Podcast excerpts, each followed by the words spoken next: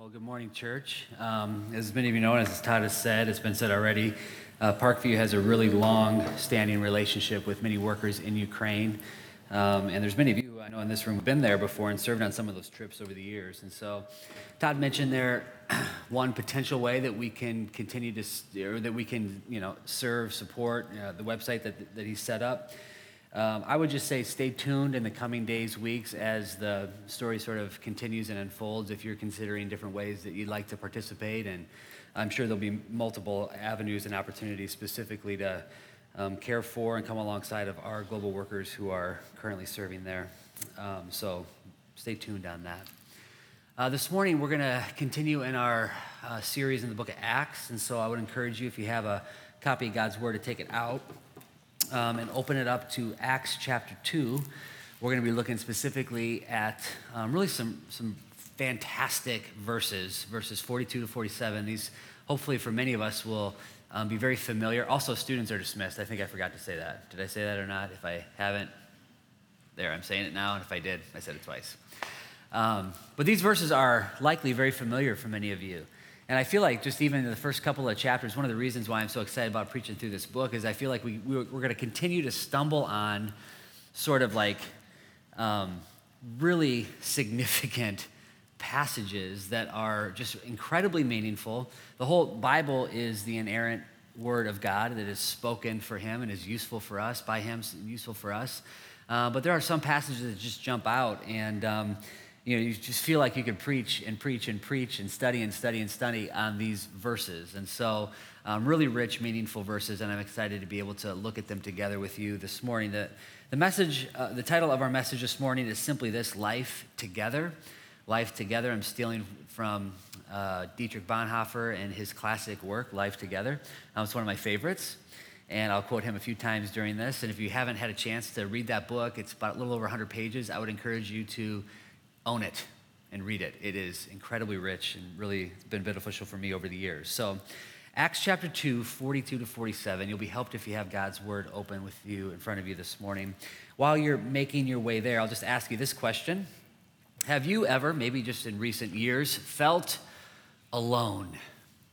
Have you ever struggled with loneliness? Now, living in Iowa City, it's a city where there's people come and go constantly. And there's been just, I think, even, I mean, you can be married, you can have kids, you can have roommates, and you can have friends, but you can still feel alone.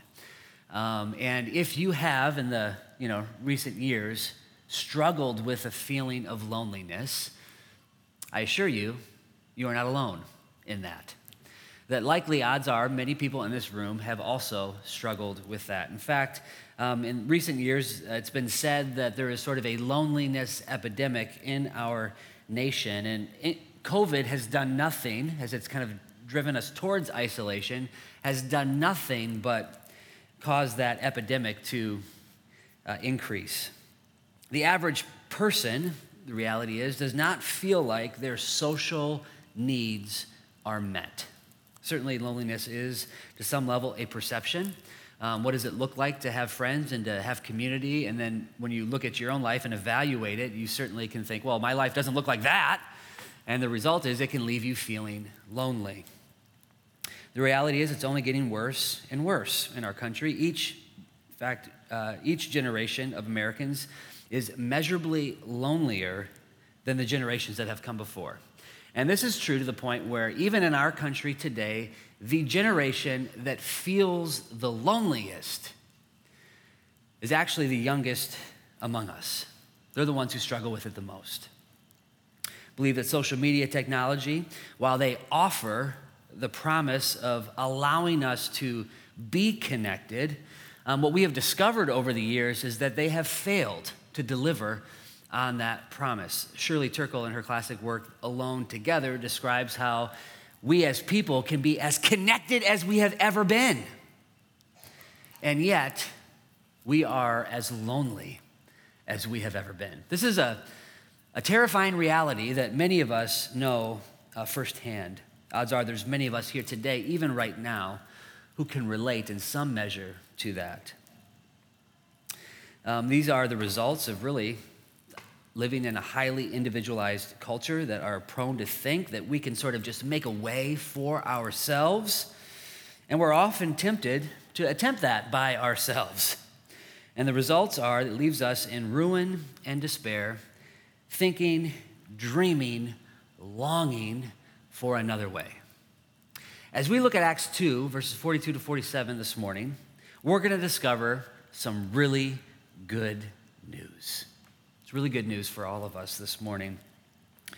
We'll discover that life doesn't have to look like that. You don't have to be lonely. There's another way to live. In fact, the reason why loneliness and isolation are so painful is because we're not designed for it. We're designed to live our life together. And while some of us have longed for us, maybe been hurt or burned in the past when we have attempted to do just this, God is coming to us this morning through His Word and reminding us that we are called, designed actually, to live our lives together. And the good news this morning is that this supernatural reality we'll discover is made possible by God pouring out his spirit. And so let's look together at Acts 2 42 to 47. I'll read it and then I will pray for us and we'll just we'll dive right in. This is Acts chapter 2 verses 42 to 47. This is God's word. And they devoted themselves to the apostles' teaching and the fellowship, to the breaking of bread and the prayers. And awe came upon every soul, and many wonders and signs were being done through the apostles. And all who believed were together and had all things in common. And they were selling their possessions and belongings and distributing their proceeds to all as any had need. And day by day, attending the temple together and breaking bread in their homes, they received their food with glad and generous hearts, praising God and having favor with all people. And the Lord added to their number, day by day, those who were being saved. Let's pray together. Father God, we thank you this morning for your word. Thank you for the opportunity that we have right now to sit together as a people, as your people, and consider your word. I pray, Lord, we recognize that your spirit is in this place, and would he guide us in all truth, Lord. And um, Lord, I pray that we would leave here this morning recognizing that we are, if we are in Christ, we're simply not alone. And I pray this morning we would recognize the. Uh, the benefit of being a community, a people of God, and we would, like these people, live our lives with glad and generous hearts as a result. We love you and we ask these things in your holy and precious name. Amen. Well, it's not uncommon for our family, maybe yours as well, to occasionally look back at baby pictures, okay? And uh, I tend to avoid it because it just makes me sad. Um, happy kind of sad, but it's hard to do sometimes.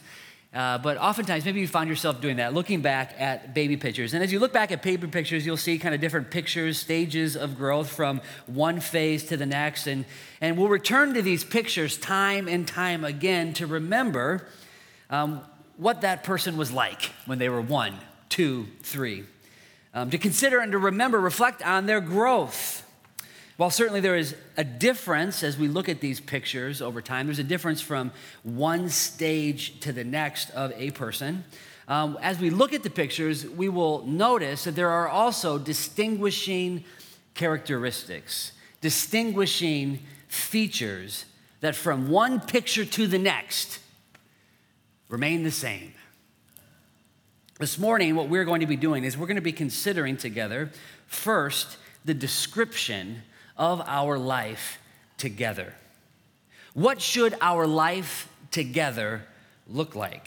The, the first thing we'll notice that this provided with this in these verses a picture or a, a portrait that much like a baby picture, we should, it is good and right for us as the people of God to return to time and time and time again.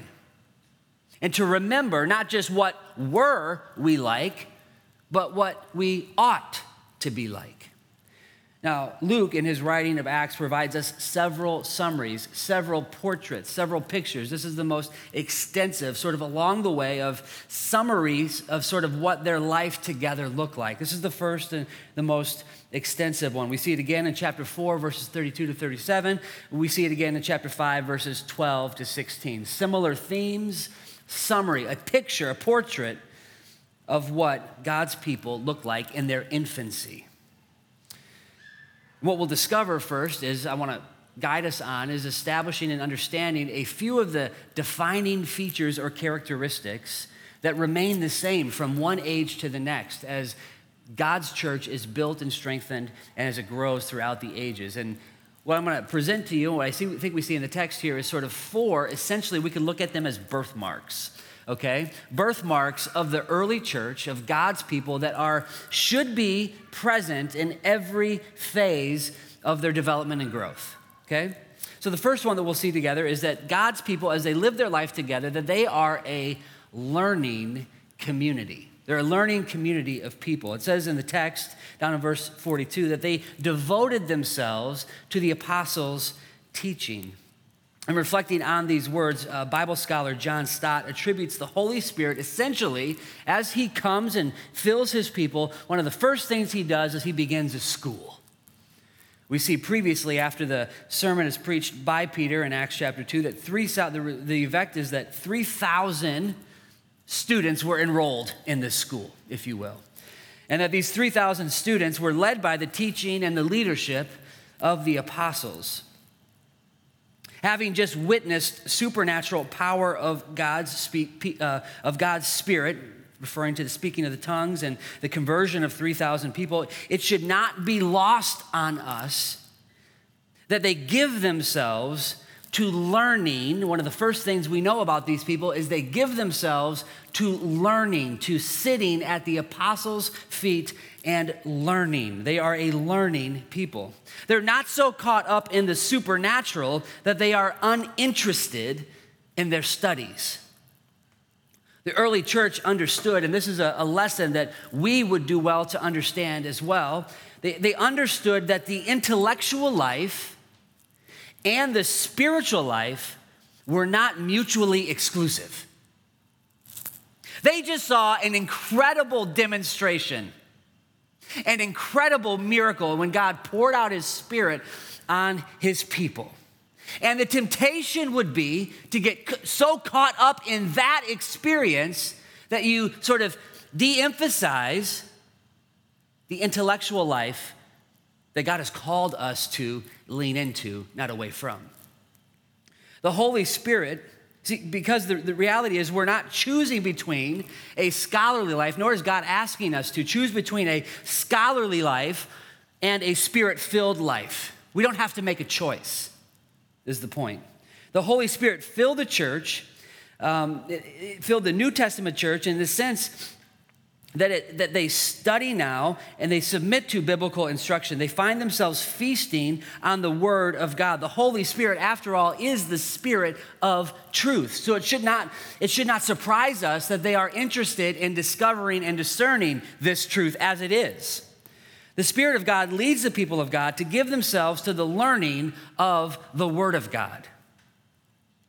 Now, if we just stop there for a second and apply this to us, it, you know, I think just our settings is a good illustration. We meet as a church in a school, Monday through Friday, where there are classrooms and there are teachers and there are books and there are students learning 40 hours a week, Monday through Friday. Well, when we gather as a people on Sunday, guess what? We also, we're going to church, yes, but we're also going to school we are also committed to learning the truth of God's word. God's people are a learning community. We ought to be one as well. They're also, we discover in these verses, a loving community. The word here that says that they are devoted themselves to the apostles' teaching, they also devoted themselves to fellowship. The word here is used is, koinonia. It comes from the word koinos, uh, which is the sort of the root word for fellowship, and it speaks to a, a co- common life of the church in a couple of different ways. That these people shared something in common. Specifically, first and foremost, it expresses what they share in together. namely communion with the triune God of the Bible. It's our common share in this God that allows us to have fellowship with one another. So we share in communion with God. But it also expresses what we share out together, what we receive, but also what we give. Again, this word koinonia is a word that, that Paul would regularly use to describe the community of God's people that he was organizing. It also finds its a relationship to close relationship to, the word um, koinonikos, which is the word for generous. Both of these words are connected. And clearly we see that Luke has this generous spirit in mind as he describes the community that expresses their love to one another through things like generosity. You see this in the text. It says that together they had all things in common.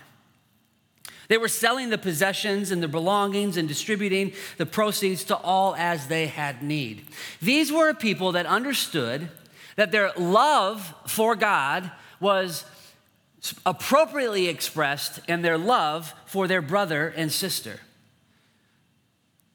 They were a loving community, such that they would see a brother or a sister had need, they would consider their own affluence or abundance, and their response would be to take what I have and eliminate your need. They had all things in common. They were a generous people. When I think of their generosity, I think of 1 John 3:17 where John says, "But if anyone has the world's goods and sees his brother in need, yet closes his heart against him, how does God's love abide in him? This is an expression. Their love in their community for one another is an overflow. It's an expression of their, ultimately, their love and affection for God Himself. And, and likewise for us. If we have a, a hard time letting go of the, the blessings that God has poured into our life, the affluence or the abundance that, that we have, then John would ask us, how does God's love abide in you? How? This is the natural result of being filled with the Spirit and giving yourself to love for God, it's love for your neighbor. So they were a learning community, they were a loving community. They're also, we discover, a worshiping community. It says that they devoted themselves to the breaking of bread and the prayers. Um, one thing that's important here as you read that phrase, the, the breaking of bread and the prayers, is the, the article that precedes those words the breaking of bread and the prayers. This suggests really a reference to the Lord's Supper on one hand and prayer services or prayer meetings on the other hand. The, the idea here is that this is something that they are done uh, in community with each other. And as you read throughout the passage, you'll notice that they are worshiping community that met both in the temple and in each other's homes. Now, it's surprising to think of these people, for me going back at this, thinking about them going into the temple to worship. But it appears that that's what they had initially done do not believe that they were going in there to participate in sacrifices, for they would have begun to understand that the sacrifice of Jesus Christ himself was sufficient and for their salvation and the fulfillment of the temple sacrifices. But they do seem to be going to the temple to pray. We know this because in the following verse, in chapter uh, 3, verse 1, we find Peter and John going into the temple on the ninth hour. Why? To pray. They're still attending the temple. So, the picture we have of this worship community, they find themselves sort of navigating between formal settings of worship like the temple, and informal settings of worship, like their homes. They're in their homes, breaking bread together in their homes. Now, there's 3,000 people, and so that means there's not one home that they're all worshiping at this time, but many are opening up their homes. In fact, this is one of the primary ways that those who did have affluence in the day and did have money were able to serve and bless the church because they had homes that were large enough to meet in. And so, while oftentimes we think of the people on the margins of society and the church as being just a people that was, that was just poor, I think oftentimes there's a narrative out there of that. That's not the case. Because the truth is, there's people from all different economic positions in the culture meeting together. There needed to be brothers and sisters who had homes to accommodate these meetings. They were a worship community that worshiped formal settings and informal settings. They went to church on Sunday, maybe, Yes? and they went to each other's homes, maybe Monday through Saturday, meeting in each other's homes. So they were a learning community, they were a loving community, they were a worshiping community. And then finally, we see as we read this passage that they were also an outward facing community. They were an outward facing people. What we've talked about so far really describes sort of the interior life of the church. But notice what it says at the end of verse 47. It says that the Lord added to their number day by day those who were being saved. These early Christians, the early church, they were not so concerned with learning and loving and worshiping that they forgot to share the gospel with the watching world. I've said before that the Holy Spirit is really a missionary spirit. And if that's true, then the spirit filled people of God are also a missionary people. They gave themselves to the praise and the proclamation, and this was the, the natural overflow of hearts that had been filled with the Spirit. The, the, picture that we have of the early church, and we see it. I mean, one of the first things that happened after the, the Spirit is poured out on God's people is the proclamation of the gospel. And as we read throughout the book of Acts, we will see 19 different sermons or speeches, like I said last week, 25% of the book dedicated to this proclaiming of the gospel. They spoke it. They shared it. They had received newness of life and they didn't keep it to themselves. This people that were outward facing, there was a commitment to proclaim God's excellencies and his gospel. There was also a commitment to welcome. If people are being added to their number daily, these people are expecting to receive new people into their family. And so there's a commitment to welcome them and when they're welcomed into the, to the family of God, they are loved and treated just like that brothers and sisters. Now, these four sort of birthmarks that we discover as we look back at the church in its infancy are what is often referred to as common means of grace. Common, ordinary means of grace.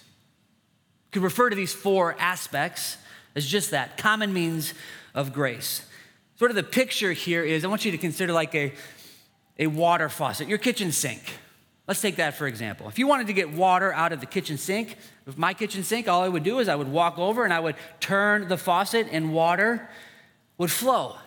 Now, when I turn the faucet and water begins to flow, I do not stick out my chest and hold my head high and say, Look what I did, right? That's not my response. Because the reality is, there was a plumber who had to situate and connect pipes to my house. There was connected to the, the supply of city of water coming from the city. There was engineers who had to design the city to get water from the source into each other's into our homes. There was lots of work that went into advance. All I did is turn the faucet. It's all this the only action that I performed that allowed the, the water to flow freely. Means of grace are just like that. These four common, ordinary means of grace are just like that. They are common, ordinary things that allow the life giving power of the Spirit to flow. But there are actions that we can take to release the water. God has given us actions that we can take to, to release the regular flow of His life, giving power and grace that are necessary for us to live the Christian life that He has called us to. And so, what we need to do as a church is not to scheme together and to consider or to dream up or to think about new methods of church growth. Certainly, there are things that we can learn from the past, but as we consider what does it look like to be a growing, thriving, healthy church that has a gospel witness in our community that lives according to the scriptures, what we really need to do is to look at these common, ordinary means of grace and say, that's what we do right there. Give ourselves wholly to that. And leave the results in God's hands. That's what He's calling us to. So, this is a description, a picture of what our life together ought to look like. Parkview East, we ought to be a learning community. We ought to be a loving community, a worshiping community, and an outward facing community. And certainly, one of the reasons why I love this church is because I believe that's precisely what we are, that we have embraced that. I see evidence of that all over this church. Now, secondly, let's consider together, that's a description of what our life together looks like. Let's consider together the effects of living our life together. What happens when we do this? God's people are called to live their life together. And this commitment, this identity transcends all natural boundaries, be them ethnic, generational, economic, political.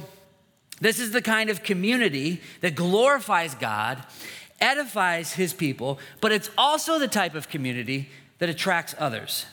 It is a compelling community. It's a compelling community. If you look at verse 43, we see that as they lived their life together, awe came upon every soul, that they had favor with all people, and that the Lord added to their number daily. What was the result of them embracing these common, ordinary means of grace? Awe came on every soul. They had favor with all people, and the Lord added to their number daily. The striking thing about the early church here is just how simple their pattern of life was, and yet how compelling it was. How can we explain that? To use the language of Jonathan Edwards, these early Christians were laying themselves in the way of allurement. They were laying themselves in the way of allurement. That is, they were joyfully placing themselves in the path of Christ's promised power. They were turning on the faucet so that the Spirit could flow freely through them. No wonder why the church flourished. As God's people lived according to these ordinary means of grace, one of the results was that others would see it and they would want in. The, the world is accustomed, the tragic truth is, the world is accustomed to living according to self reliance and isolation which ultimately leaves people feeling exhausted and alone, and then leads to ruin and misery in this life and in the next. Parkview East, what we offer is an alternative to that. And the truth is, some may not know that they need it. And the only way that they know that they need it is if they see it in action. For some, that's what it will take. What they need is a visible display of the power of God. And what I think Acts 2 is through 40, uh, 242 to 47 is calling us to this morning is to embrace that call to be that visible demonstration of the gospel to the watching world. Now, in the text, it says in verse 43, um, that they, they came upon, the awe came upon every soul, and many wonders and signs were being done through the apostles.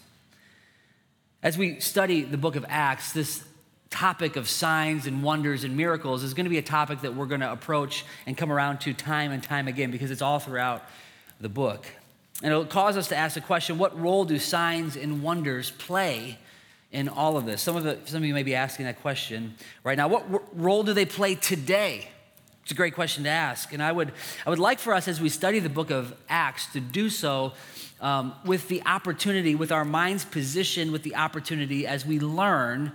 Some of us might be challenged in how we think about some of these things a little bit, and that's good. It's good for us to give our minds to it and to think about it.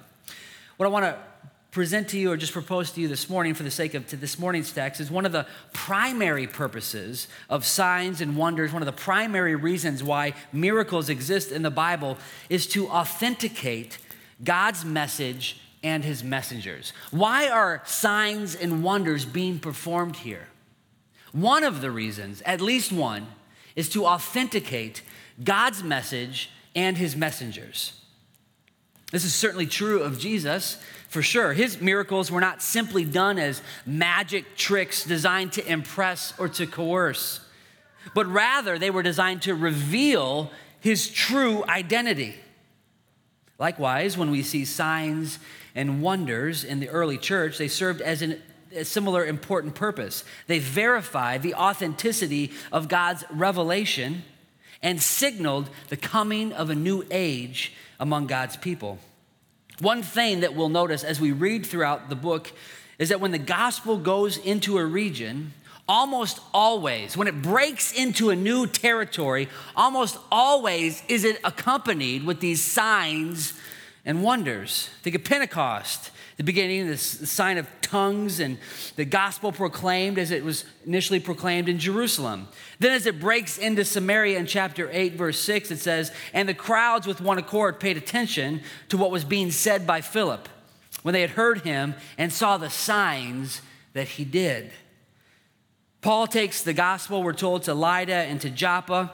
And in both cities, we're told that miracles confirmed the proclamation of the gospel.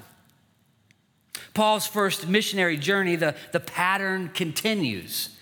Miracles are reported at Cyprus, Iconium, Lystra, and so on.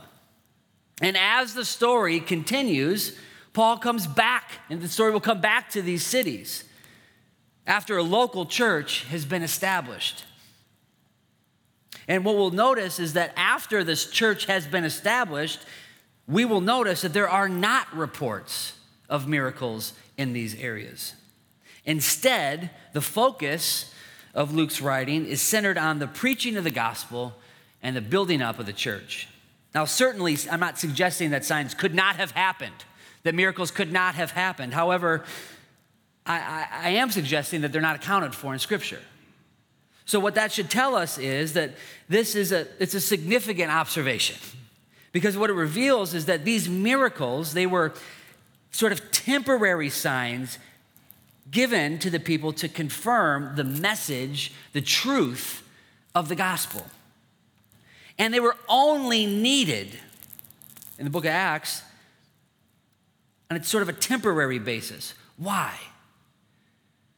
Because in God's providence and His design, He had established a more permanent confirmation, namely the local church. When the gospel first enters a region, this is Mark Dever.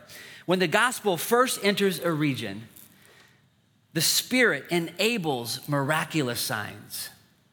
Once the gospel takes root, the Spirit enables a miraculous community. See, here's the deal. Many of us long for signs and wonders and miracles. And the last thing I would want to do is stand up here and limit God and say he couldn't do that. But in our desire to see him do the miraculous, what we fail to understand is he is doing the miraculous. Do you know what miracle you and I are a part of? Not just witnessing, but a part of? This. This is miraculous. People who have no business calling each other brother and sister. People who have no business leading lives of generosity, caring for the needs of each other. People who come from ethnically diverse backgrounds, who are socially totally apart from each other, politically vote differently the community of God, diverse as it is, is the miracle you and I long. It is. Now, I'm not suggesting God can't do miracles and signs, but I am saying let's not long for something that He's already doing among us. Let's first recognize that. We're part of a miracle. And you know what? we have a sign, a wonder, a miracle to display. And I can think of no time, at least in my life, when the world around us longs for what you and I are a part of and needs. This is significant. Third point the possibility of a life together. So if you're thinking to yourself, I want in on that. The question that we all should be asking is how? How is it possible? How is it possible for me? Is this life that is I mean, sometimes, to be honest, I read this description in Acts chapter 2, 42 to 47, and I still find myself longing for it. I think that's good. This is what we want. This word this morning should not just say, hey, you're doing everything right. It should challenge us. We should stop and we should ask ourselves, are we? And we should do that regularly. How is this possible? Well, it is possible. What are the means by which it's possible? The reality is, God was building a new, com- a com- new community, not just dealing with individuals in isolation. See, when we go back to Acts chapter 2, Peter preaches a sermon, there's a significant call for repentance. What should we do to be saved? Repent and be baptized, is the response. You need to get right with God. The message was very much about reconciliation that was needed between the sinner and God Himself. Get right with God. It was very much a, a message of personal salvation. But it should strike us in a powerful way that immediately after this invitation to repent and to be baptized and to get right with God individually, that we're given this beautiful description of what our life looks like as we live together in community. It's almost like it goes directly from our vertical, it's not almost like it does, it does. It goes directly from our vertical relationship us and God to the horizontal relationship. How He has assembled us as repentant, baptized believers of Jesus together and says, That's my family. Those are my people. And this is what your life ought to look like together. It's exactly what He gives us. Isn't it just awesome? It's just the grace of God. We don't have to try to guess. How do we do this? What should it look like? I mean, if you were to take a faithful biblical church in the United States and consider a faithful biblical church, let's say in Ukraine, do you know what you should see? These same marks. These same marks. At the center, how is it possible? At the center of Acts chapter 2, and really throughout the entire message of Acts, what we are discovering ultimately are the effects of the resurrection. So much focus on the cross in evangelical theology. Oftentimes, we forget about the, necess- the necessity of the resurrection and the central significance of the resurrection. In verse 24, in Peter's sermon, he certainly didn't. He talked about it several times. God raised him up, verse 24. In verse 31, he explains how David in Psalm 16 foresaw and spoke about the resurrection of Jesus. In verse 32, he says, This Jesus that God raised up. This is what Peter is doing in his sermon, explaining the presence and of activity of the Spirit by pointing to the resurrection. The fact that the resurrection was, was central to the 19 sermons that were preached throughout the book of Acts. They could be labeled essentially as resurrection reports. That's what they are. Resurrection reports. The whole book of Acts is about Jesus' messengers who had been convinced by the reality of the resurrection, who are now spreading the message of the resurrection to the world. Resurrection is the central focus of the book because the resurrection is one of the central focuses of us as a people. The resurrection of Jesus changes everything. Apart from the resurrection, Jesus was just another fool who was murdered. The resurrection provides for you and me the promise that there is a new way to be human. There's a new way to live. Changes everything. There are new possibilities. There's no longer a need for us to just make a way for ourselves because Jesus is the way. And as we walk down that path, the, the way of Jesus, here's the wonderful truth of today's message there are people in front of us on that path. There are people behind us on that path. There are people alongside of us. We do not walk down that path alone. And we would be fools if we tried to. It's not the way He made it, it's not the way He designed us. This is the way it is for His church. This is the means by which Jesus is the means by which we are invited in to our community. And what's interesting is as you learn about what our community looks like, it's not just the means by which we're able to get in, it's also a description, Jesus, of how we ought to look and behave when we're here. Jesus.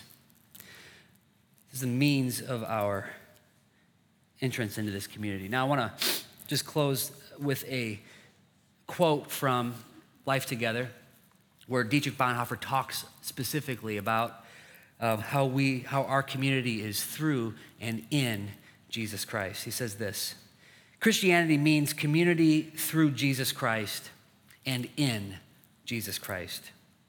No Christian community is more or less than this. Whether it be a brief single encounter or the daily fellowship of years, Christian community is only this. We belong to one another only through and in Jesus Christ. What does this mean? It means first that a Christian needs others because of Jesus Christ. It means second that a Christian comes to others only through Jesus Christ. And it means third that in Jesus Christ we have been chosen from eternity, accepted in time, and united for eternity. Folks, that's the means for our life together. If you're sitting on the sidelines and you're not a part of a community, if there's not a church that you say, those are my people, it doesn't have to be this church, but I will tell you, you need that. It's what God's called us to. And if we're feeling lonely, if we're feeling unloved, and we're not cared for, and we haven't entered into, then ultimately we're the ones bearing the responsibility. Okay? Let's pray. Father God, we thank you so much for your word this morning. We thank you for just the reality that you have not saved us in isolation from each other, but you have saved us into a community, the people of God. And I pray that you would help us to, the reality is these things don't just come naturally to us. We are still sinners in need of your grace. And so, Lord, I pray that as we do life together, that you would help us to embrace and recognize that these, this is your design, these are our birthmarks. And Lord, I pray that we would be faithful to pursuing them, just as you have called us to. Lord, we love you and we ask these things in your holy and precious name.